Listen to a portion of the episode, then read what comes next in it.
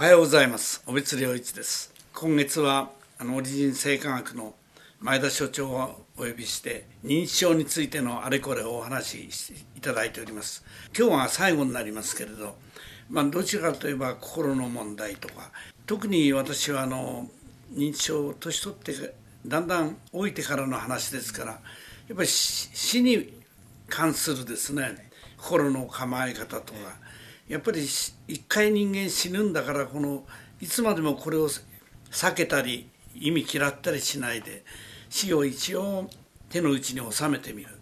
えー、こちらにこう取り込んでみるっていうのは大事だろうと思うんでその心とかそういうことを今回はまあ最後ですので、はい、ぜひお話願いたいと思います。はい、すねあのよく先生あのおっしゃってるその人間生きてきてあの最後にねあの合点して、ええ、あのしあの死ぬ生き方と言いましょうかね、あのそういうことをよくお話を先生されておりますけれども、はい、あのそのその地方ということとそのそれを絡めて個人的に先生はどのようにお思いでしょうか、ね、これはねあの夏目漱石が野脇の中の主人公に言わせてんですけど、ええ、夏目漱石の死生観ですねこれは。はいあの理想の態度をいくつくしてその途上に倒れる刹那に我が過去を一別のうちに縮めて初めて合点がいくのである。それで私は納得したんですよ。そうかと。ずっと生きてって死ぬ間際に俺の人生これでよかったんだって合点して向こうへ入っていく。これが漱石の死生観。これは悪くないなと。私はやっぱりがんで死ぬのがいいかなと思ったのはあんまり突然コンと死なないですね、心筋梗塞だとか、やっぱりある程度自分の人生を振り返る余裕が欲しいなと、そしたら夏目漱石はどんな死に方してもその一別のうちに全部出てきて合点できるんだっていうんでこれでなんとなく安心して。あんまり死に方は選ばなくてもいいかなと思うようになったんですけどね。そね。その認知症をその、うん、あのそういう形で捉えますと、うん、要するに生き様ということになっていこうかと思うんですけれども、はい、その時にその認知症ボケるっていうことがね、うんあながちその悪いことではないような気も するんですけれどもね、先生そのあたりどのようにお考え。でしょうかね。私もねあのボケてどうのこうのって言われても本人はねあの外から見るとボケてるみたいだけど、えー、やっぱり真面目に生きてんじゃないかと、それでその日々命のエネルギーを蓄えながら死に向かっていってんじゃないかと思うんですよね。ただそれがその認知機能が落ちてるためにうまく表現できないということなんじゃないかとは思うんでだから必ずしも認知症になることは悪いことでもないと思うんだけど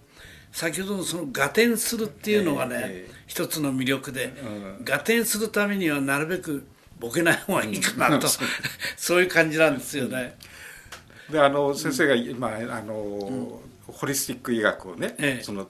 目指されてって、え、その大ホリスティック医学を、あの目指されてる、でそのそこのところのあの、まあ、真髄のところっていうのは、生と死の統合です。よね、そうした時に見方によってはね地方症の方って半分あちらへ行ってて、うん、半分こちらに出てというような状態で、あのある意味その地方も悪くないなと、要するにその。あの統合しているような状態にあるのじゃないのかな。ね、ね、本人にとってはありますけれども、あのなかなかその悪くないなという反面もありますし自分自身そうなりたくないなという不安もあるんですけれどもあの先生のそのその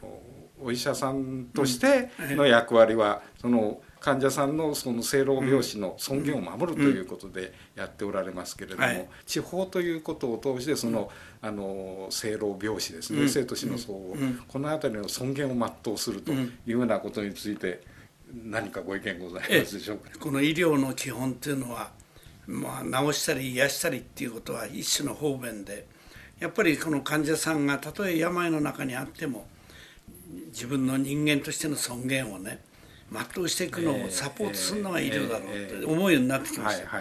もし生きながらあるいはこの世にあって生と死を統合できたら、これが一番その人にとっては人間としての尊厳の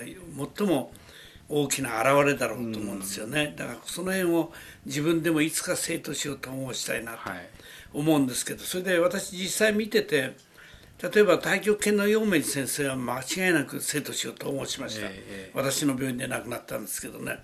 だけどそんなに多くの方がこれ成功してるわけではない、でもやっぱり自分はやりたい。やりたいけど自信は必ずしもない、その時は夏目漱石の言葉に従って死ぬ直前に合点する。でそれも無理だったら向こうに行ってから統合する、うん、ということでもいいかなとは思ってるんですけどね。どうでしょうかね。そうですね。だからその生きること死ぬこと、はい、あるいは病気を克服すること、うん、これはもう全部自分自身のもので、まああの、えー、あのお医者さんがそれをその、サポートしていただけるということなんですけれども、やっぱり。これはやはり自分自身の問題としての覚悟を持たなきゃならないだろうというふうに思うんですね。だからやはりあの認知症対策としても、年を取ってもボケないぞっていう覚悟を持って生活していくこと、それが一番大事な、そういう覚悟を持つということが大事じゃないのかなと思いますね。だから私はいつもその死を手繰り寄せろって言うんですよね。彼は死ぬんだからね、